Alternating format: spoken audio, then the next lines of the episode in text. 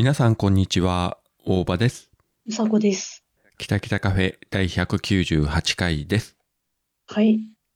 そういったわけで、うんイ。ケメンが待ってるうさこは今、慌ててご飯を食べながら、えーうんもうこの収録を早く終わらせよう、終わらせようとしているというね。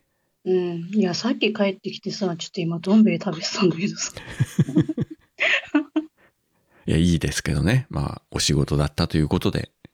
うん。私もですね、まあ、この収録開始前にちょっと時間がありましたんで、うん。ついさっき配信されたあの、ゆいむらさんの有録を聞いてたわけですよ。ほう。まあもともとね、あの時間そんなに長くない番組なので、うん。ゆいまーさんのね、あの素敵な声に癒されつつ、ぼーっとしてたら、うん。えーうさこから、いつでもいいよという LINE が来て、うなんか急にこう、現実に引き戻されてしまってですね。あ、それはすいませんね。で、繋いだ途端に、いや、今ご飯食べてるとか、推しがなんとかかんとかと言っうん。てね、もっと現実に引き戻されてしまったという。あ、ずるずるしてていいんだったら、どん兵衛食べてもさすがにダメでしょ。音が出ないように、えー無音ですすってください。いや、それ難しいでしょ。無音ですするって。あるいはその時だけ、えー離れた場所で食べるとかね。まあ、あの、なんかさ、一時あの、昔さ、10分どん兵衛って流行らなかった聞いたことない？聞いたことない。何それ？本当あの、お湯を入れてさ、どん兵衛って大体5分待つんだけど、うん。それをさ、10分待つと麺がもちもちになってうまいみたいな。まあ確かにもちもちになるというか、それいわゆる伸びちゃったということよね。うん。なんかね、いや、その、ふやけて伸びるじゃん、普通。うんうんうん。あれ、ああいう感じじゃなくて、なんか、もうちょっと美味しいらしいっていうのへで、ーなんかちょっと流行ったことがあるね。あ、流行ったっつうか話題になったっていうかさ。それは初耳。ほんと、結構何年か前だよ。で、まあ、普通の麺だと、やわくなって、ブヨブヨになって、箸で持ったらちぎれるみたいな、なんか、ね、あのさ、福岡のうどんみたいな、やわやわの麺みたいなさ、歯がなくても食えるみたいなさ、はいはいはい。あんな感じを想像するじゃん。福岡市のうどんはそういったコシがあまりないというか、柔らかいのがね、あの標準というか。なんだっけ、巻きのうどんとかさ。そうですか。でもそれは知らんかったな。というか、カップ麺とかもう全然食べないんで、え、なんだろうね。なんかさ、進化してるじゃん。なんか年々進化してさ、いろんな味が出てるでしょ、今ね。うん。なんかさ、あの、より本格的っぽいのとかさ、なんかどこどこのラーメン店が監修みたいなのとかさ、はいはい、はい。ちょっと高いやつとかさ、あるね。ああいうのはさ、私あんまり好きじゃないんだよね。なんか高いばっかりで別にみたいなのが多い気うんがして。だったらお店で食べた方がいいじゃんって思うんだよね。まあ、それはね、どう頑張っても、お店より美味しいカップラーメンは多分ないと思うんで。で、その点、なんか昔からあるどん兵衛ってさ、うん。なんか変わらないんだよね。さほど味も変わらないしさ。なんか安心するっていうか、ちょっとほっとする感じがする。なるほどね。うん。自分が子供の頃にカップヌードルから始まって、まあ、どん兵衛とか、あの、うん焼きそば UFO とか、うん。いろんなやつが、うん小学生の頃だな、出てきて、もちろんね、当時はあれこれ食べてたけど、うん。最近本当に食べてないわ、カップ麺。ここ何年も。うん。いや、今それでふっと思い出したけど、カップヌードルってさ、昔なんかフォークついてたよね。ついてた、ついてた。なんであれついてたんだろうね。サービス？それまでの日本文化だとね、うん。当然箸でさ、ね、うどんもそばもラーメンも、うんだけ、ど、これはちょっっとおしゃれですよ、みたいな。と、あ、アメリカチックみたいな。じゃないかね。うん。だってそれまでには全くないね、カップ麺という文化だから、ね、うん今の若い人たちは生まれた時からね、あるから何も思わないだろうけど、自分たちとかの世代はさ、もろ、それまでに全くないものがいきなりこう出てきたみたいなね。うん。日清のチキンラーメンはね、あったんだけど、あれはね、あの、丼に入れて、そしてそこにお湯を注いでっていうやつだけど、うん。カップの中に直接お湯を注いでね、あの、蓋をしてとかいうのは、全くそれまでにない文化だったんで、それ、そのカップ麺っていうのの初めてがカップヌードルってこと？だったと思うけどね、ごめんなさい、ここはもう記憶曖昧なんで、もしかしたら他にもあったかもしれないけど、うん。うん自分が小学生の頃は多分カップヌードルが、いわゆるカップ麺の最初じゃなかったかなと。まあ調べたこともないけどね。うん。もう今はね、いろんな種類があるから。うん。で、そんなのが出てきて、次にやっぱり画期的だったのがその焼きそばですよ。そうね。うんね。全くあの、焼いてもないし、炒めてもないけれども、まあ焼きそば風味だよな、みたいなね。あの、お湯を捨てるっていう行為ね。あれが楽しいみたいなとこなかった、ちょっと。あれを考えた人は偉いと思うよね。すごいよね。お湯入れて、温まっ、ね、柔らくなったら捨てようみたいな。捨ててそこにね、ソースを入れて混ぜたら焼きそばになりますみたいなさ。うん。あれはね、まあ、味はともかくとして、画期的でしたよね。うん。ただ当時のやつは、あんまり一番美味しいとは思わなかったけどね。出た最初の頃は。まあ、最初はわからんもんね、だってね。もちろんね、何度もこう改良されて、今はね、あの、美味しいと思うんですけれども、最初に出たカップヌードルもなんとなく、うん。なんか化学調味料の味が強いような、うん。うん、そんな記憶はありますね。うん。いや、私ね、なんか味は覚えてないけど、うん。そのフォークで食べたっていう記憶だけは鮮明にあるんだよね。そうそう。だからカップ麺が出始めてから、あの、いわゆる自動販売機でもさ、うん。確かカップヌードル売るようになってさ、そこでお湯注いでね、うん。食べることができるみたいなやつが、いろいろあったよね。あらかじめこの発泡スチロールみたいな器にさ、うどんとかそばとかあって、なんか、あったかいまま出てくるみたいなさ、うんうん。あれ、あれじゃなくて、うん、あれじゃなくて、カップヌードルをそこでお湯を注ぐってこと？自動販売機で。うん、なんかそういうのがね、確かあった。もう今は多分ね、ないけどね。うーん。今、うさこが言ったうどんタイプのやつとかは、うん田舎の方に行くとたまにあるね。なんかさ、あの、古いその自動販売機がずらっと並んでる名物的なところあるよね。どこだったか忘れたけど。あの、自分毎年出雲に行ってるんだけど、うん。そこの途中の、あの、道の駅とか、国道沿いにね、何箇所か、そのタイプの自販機が未だにあるよ。あ、本当？へえ。今年もゴールデンウィークに出雲に行った時に、その写真撮ってインスタとかに確かあげたけどね。ああ、なんか見たような気がするわ。昔懐かしい感じで、うん。まあ多分、新しく作ったりはしてないと思うんだけど、うん。何箇所かね、島根の県内でね、見たことがある。え、ちょっと今度行ったら食べてみてよ。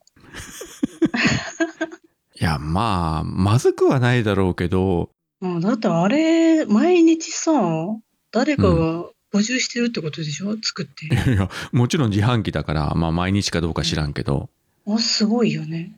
あと、あれもあったよね。ハンバーガーの自動販売機。あったね。小さい箱に入ったやつ。あれはまあね、冷凍のやつを電子レンジでチンしてるんだろうけどね。うんうん。あのやつも今もうあまり見ないよね。そうね。昔あの、本当に道の駅とかドライブインとかさ、なんかそういうところに結構あったけどね。そうだね。懐かしいね。うん、たまになんか田舎の方行くと見ることはあるけどね。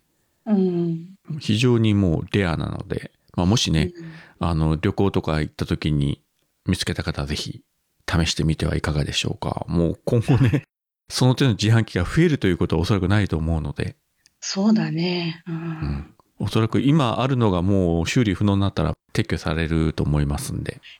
あ、ちょっとさ、大場さん、あのさ、うん。あの、来年定年だからさ、定年後それやったらいいんじゃない？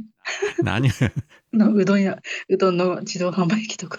の業者になるわけ自分が。うん、うん。で、毎日こう、うどんを茹でてさ、セットしてさ。あれだって結局は、まあ冷凍食品だよね、あのうどんも。うん。え、いや、よくわかんない、あれ。なんか昔テレビかなんかで見たのは、まあ冷凍食品のうどんで、お金入れてね、スイッチをしたら、中で一旦そのお湯を注いで、うん。で、麺を温めて、うん。まあ例えば3分経ったらそのお湯を捨てて、今度はその出汁を入れてみたいな。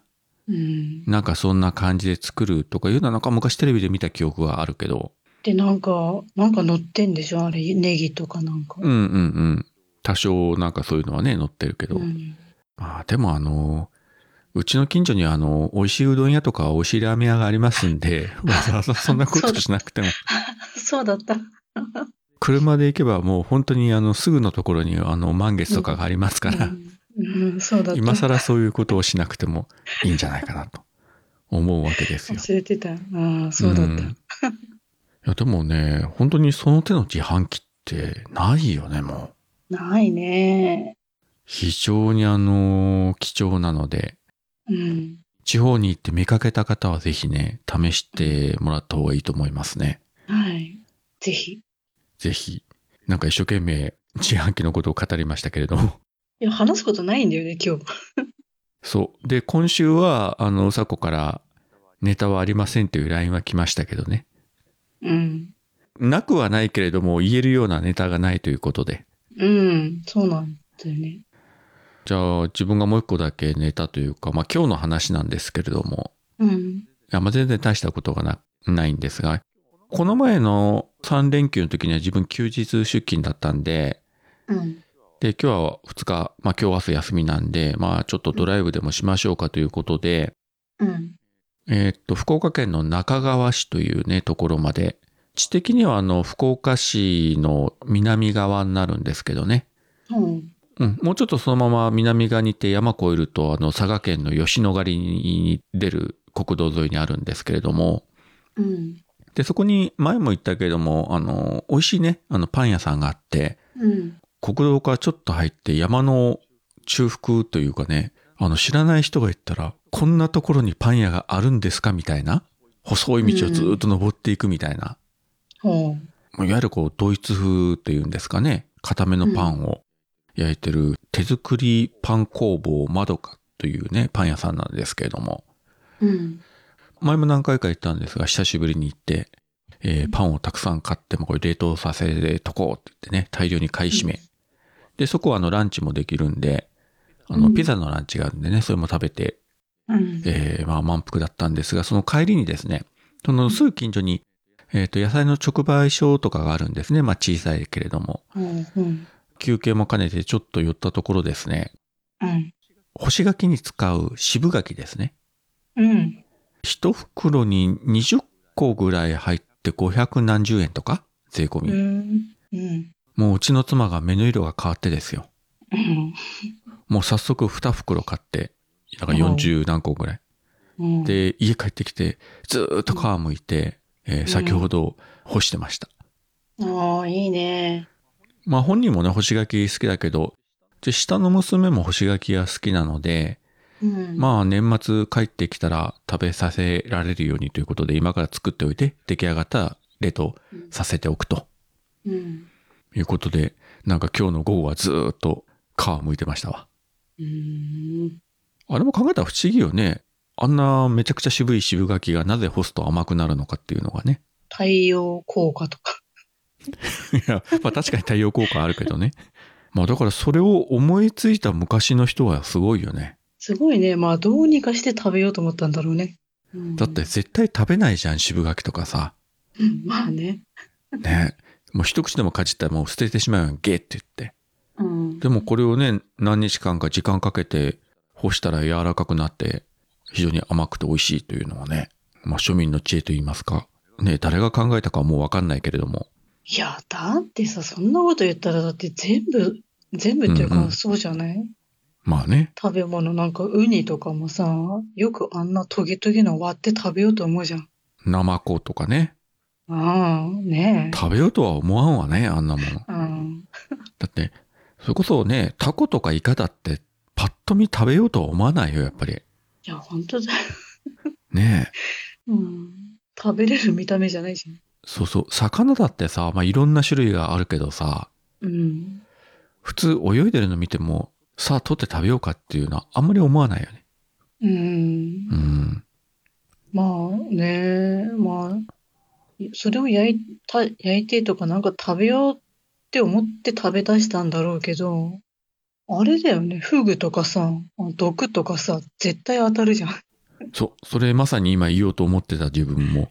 うん。あれこそ、まあそれまでフグ食べたら危ないっていう知識はね、当然持ってたと思うけど、うんそれでも果敢に挑んで、で、こことここを取り外したら OK よみたいなことをさ、やった人は偉いよね。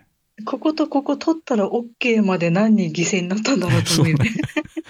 いや、本当に。いや、本当にあの、言い方悪いけど、死者類類というかさ、うん。数多くの犠牲のもとに、だってね、うん未だにさ、あの、免許持ってない人がさ、調理してね、中毒を起こしたとかいうのはね、毎年何件もニュース見るけどさ、うん。あれもすごいよね。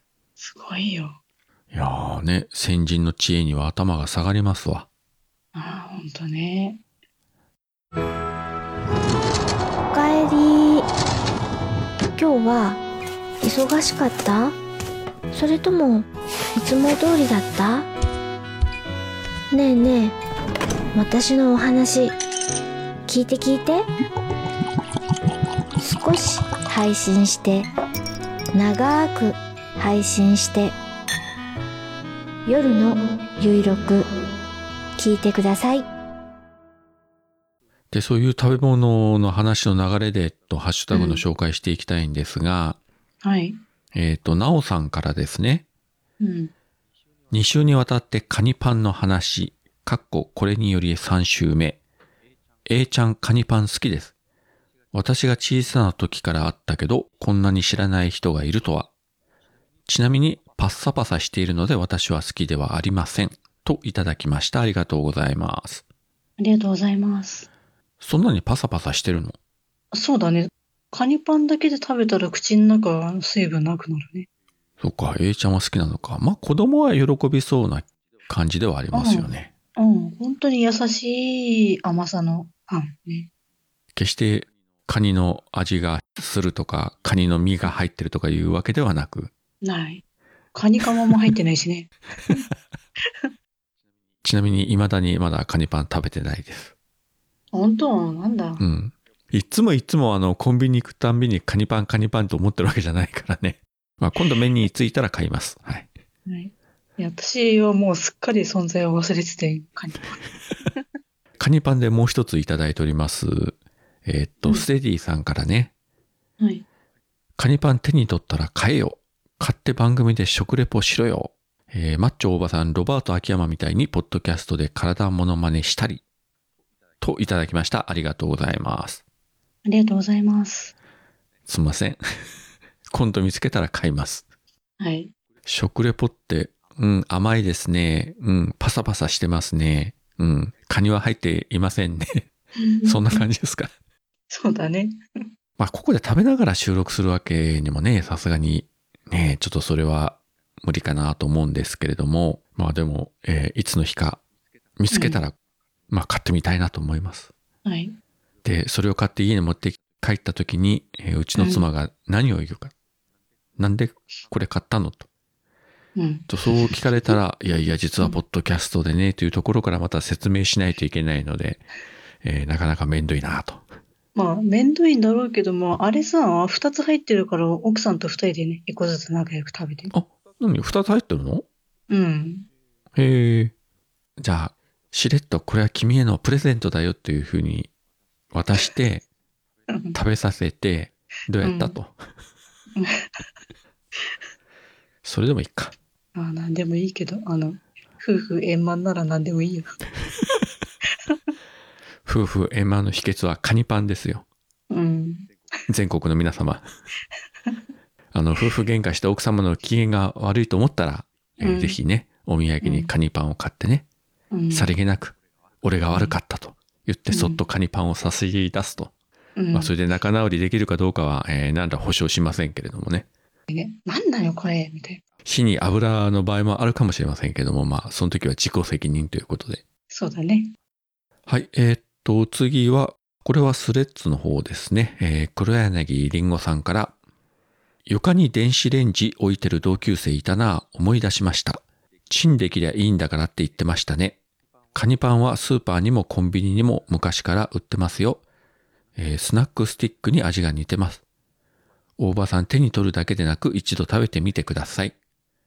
フリークスでの大場さんツンツンブース期待してます。わら。といただきました。ありがとうございます。ありがとうございます。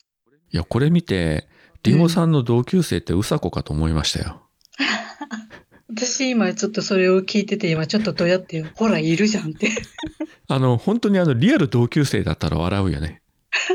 お互いさ、気がついてないでさ。うん。いやー、そんなことないでしょ。だってリンゴさん若いでしょ。いや、いくつか正確なところは知らんけど、うん。私知らないけど。まあでも、大体同じぐらいじゃないの本当どうしよう、同級生だったら。子供さんの年齢考えたら、そんな感じじゃないのかね。いや、よく知りませんけれども。それでもさ、顔知らずにさ、名前変えてて、うん。で、声だけで、学生時代の同級生がどうか気がつくっていうのはなかなか難しいと思うよ。いやー、難しいよ。ねえ。うん。だから実は、これが、あの時のねうさこだったとかいうオチだったら爆笑ですが、ねまあ、世の中には、ぱおるわけですね、君に似た人が。え。いやー、いるでしょ。いるいる。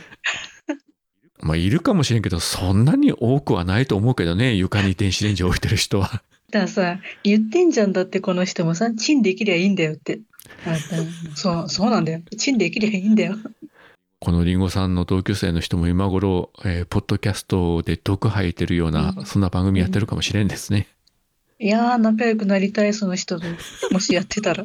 会ってみたい。北海道にもそういう人がいて、九州にもこういう人がいてとかね、まあ、調べたら日本全国あちらこちらにもしかしたらいるかもしれないので、まあうんもしね、えーお知り合いとか友達とか同級生にうん。床に電子レンジを置いてた人がいた場合にはぜひご一報いただければ。ね、床に直置きの人募集。そういえば、その電子レンジどうしたあれから？ああ、そのまま、あの、コンセントつなぎもせず。あなたね、何のために買ったんだよ、そしたら。あの、コンセントも、あの、ね、新しく買ったコンセントもまだ袋に入ったまま入ってある。それ完璧にお金の無駄遣いじゃん。いや、いい、いや、いつかは使うよ。いつかは使う。そのままさ、箱から出さないままさ、次の引っ越しに持っていくんじゃないの？いや、もうどうせ引っ越すからもう出すのめんどくさいからって言って。うん。あ、そうだね。あのね、トースターはね、箱から出してないんだよね。箱から出したもの何かあるの？いや、あるある。いや、あるある。だ電子レンジ箱から出して、うんお置いてあるよ。ちゃんと。うん。いや、置いあてあるよとコンセントつなげば使える。うん。そんなドヤ顔して言われてもさ、もう一週間以上ほったらかしてるじゃん。出しただけで。あなんだろうね。なんかね、買って安心するんだよね。あ、電子レンジ来た来た。これでいつでもチンできるぜっていう、ほっとする感じね。まあまあわからんでもないけどさ。うん。まあでもやっぱり電子レンジってうん。日常生活にないと困るじゃん。やっぱし。まあ、なんかね、こう、電子レンジのない生活をさ、3、4ヶ月続けてるとさ、あのね、あんま使うっていう思考がなかなかないんだよね。ならばなぜ買った？なぜ買ったんだ君は？やっぱ欲しいなと思って買うんだけど、買ったらこうしよう、あれに使おう、これを使おうとか考えて買うんだけど、うん、いざ買うと、うん。なんかね、その、な、何かを作ろうっていう気持ちがどこへ行くんだね。ほら、あの、レトルトカレーを鍋でね、温めたって言ってたけど、うんもうそんなことしなくても、ね、うん。うん。簡単にチンできるわけですよ。うん。なんかね、未だに、未だにお湯沸かして温めてんだよね。もう未使用だったらさ、そのまま返品したら、いや、返品はしないよ。いつか使うんだから、だって。使うのに買ったんだもん。俺絶対使わないまま次の家まで持っていくような気がするね、それ。もういいや、このまま引っ越しに持っていこうとか言って。あのね、うちさ、まあ、ちょっとワン、ワンルーム、ワン K うん。でさ、うんあの、何ちょっとしたクローゼットあるんだよ、ちっこいの。うん備え付けのさ。はい。で、その中にさ、まあ、実家から持ってきたあの荷物とか入れててさ、うん。で、ちょっと服をかけるハンガーみたいなとこあって服かけてるじゃん？はい。で、そのなんか上の方にさ、ちょっと棚があってさ、そこの棚にさ、段ボールが入れてあるわけよね。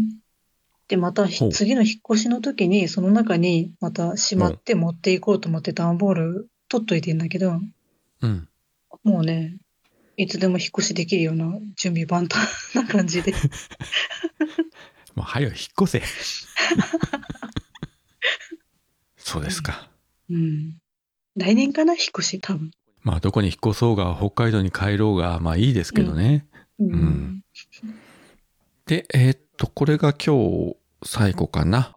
アポロさんから、令和5年10月11日拝聴した Apple Podcast 番組ハッシュタグリスト丸3。ここでキタキタカフェ入れていただきました。ありがとうございます。ありがとうございます。えーっと、今週いただいた感想は以上でございます。はい。ポッドキャスト番組の音楽がしっくりこない。訴求力のある CM を作りたいけど、音楽の商用利用はめんどくさい。新たにレーベルを立ち上げたが、ライバルに差をつけたい。折れた前歯を差し歯にしたけど、違和感がある。ぜひ一度、ジャックインレベルにご相談ください。相談料無料。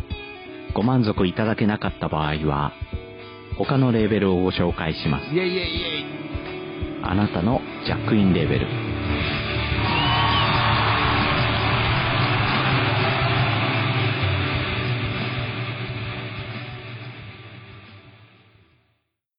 てなわけで、だいたい今週話すべきことは話したかなと思うんですけれども、うん。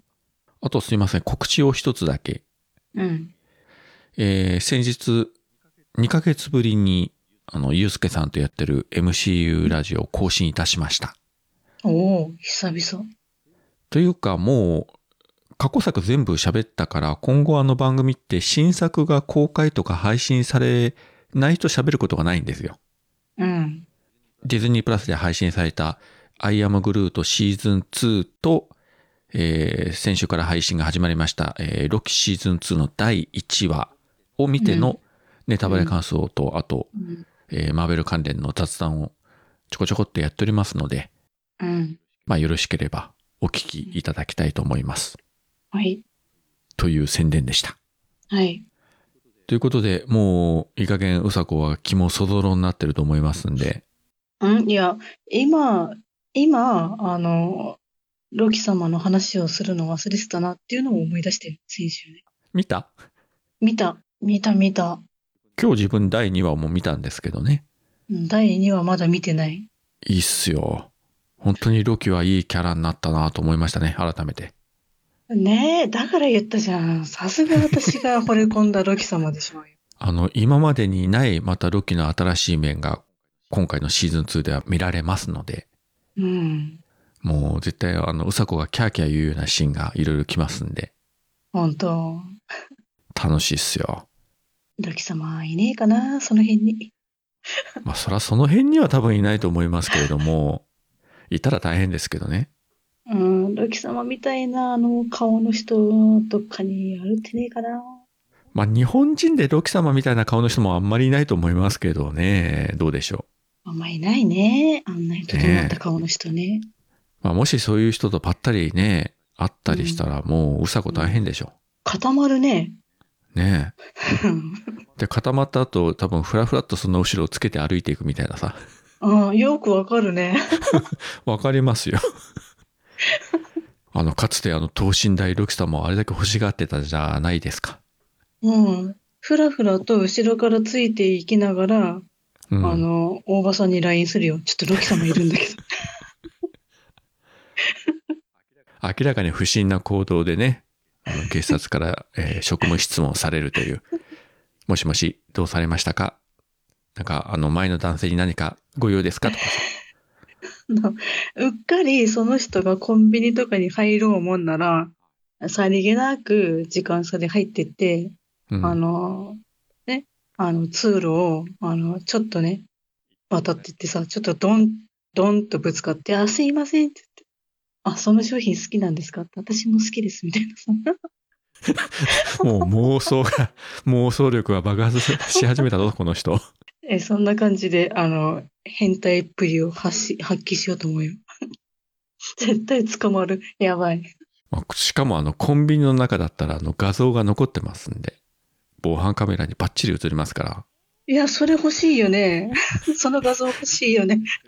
喋ってるところ。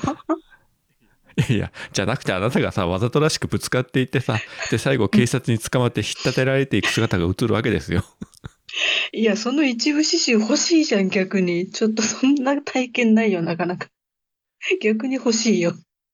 それはないけどさ。で、しまいには、あの、またさ、ニュースでさ、自称ポッドキャスターの女、うんコンビニで捕まりました。本人は、えーロキ様がいると思って、つい無我夢中になりましたという意味不明な供述をしてるとのことです、みたいなさ。そんなニュースが流れますね。いやー、何その今の完璧なシナリオ。あなたやっぱり一回捕まった方がいいかもしれんね。そうだね、世の中のためにね。そう。一度捕まって、あのね、なんか、うんちょっと人格が強制されて、うん、真人間になるかもしれんよ。うん、え、やだ、その間イケメンちょっと見れなくなるからやだな。知らんわってる場合じゃないんだよ、私。はい。じゃあまああのね、うさこが捕まるか捕まらないかは、まあロキ様に似た男性に会うか会わないかというところで、まあどうなるかわかりませんけどね。まあ、もし、はいえーニュースで自称ポッドキャスターとかいうのが出たら、うさこだと皆様方思っていただければと思います。はい。はい。じゃあ、まあ、今週はこんな感じでよろしいでしょうか。はい、いいです。はい。では今週もここまでお聞きいただきありがとうございました。ありがとうございました。それでは皆さん、さようなら。さよなら。